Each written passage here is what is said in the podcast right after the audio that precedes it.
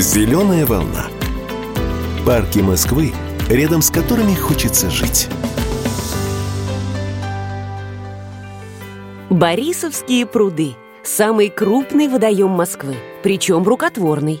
Он был создан в 1600 году по указу Бориса Годунова в процессе сооружения плотины.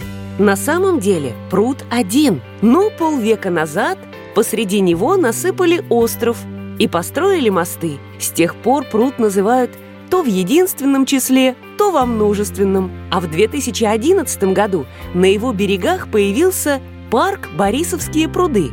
Знакомиться с ним лучше всего именно весной – к лесному массиву примыкают 3 гектара яблоневых садов. Память о когда-то работавшем здесь колхозе. В мае, когда яблони в цвету, незабываемое зрелище. Но и в другое время Борисовские пруды не пустуют. Купаться в водоеме, правда, нельзя.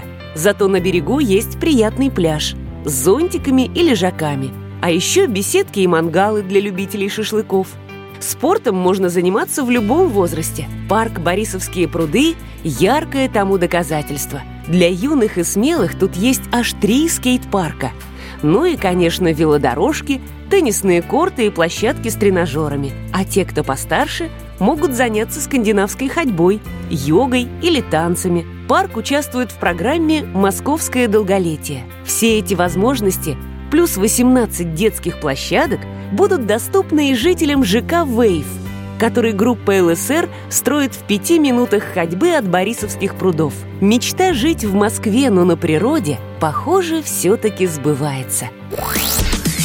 Зеленые пространства для отдыха и спорта – важная часть концепции «Все включено», по которой группа ЛСР строит свои жилые комплексы в Москве. ЛСР – это девелопер номер два в России по объемам строительства и спонсор программы «Зеленая волна».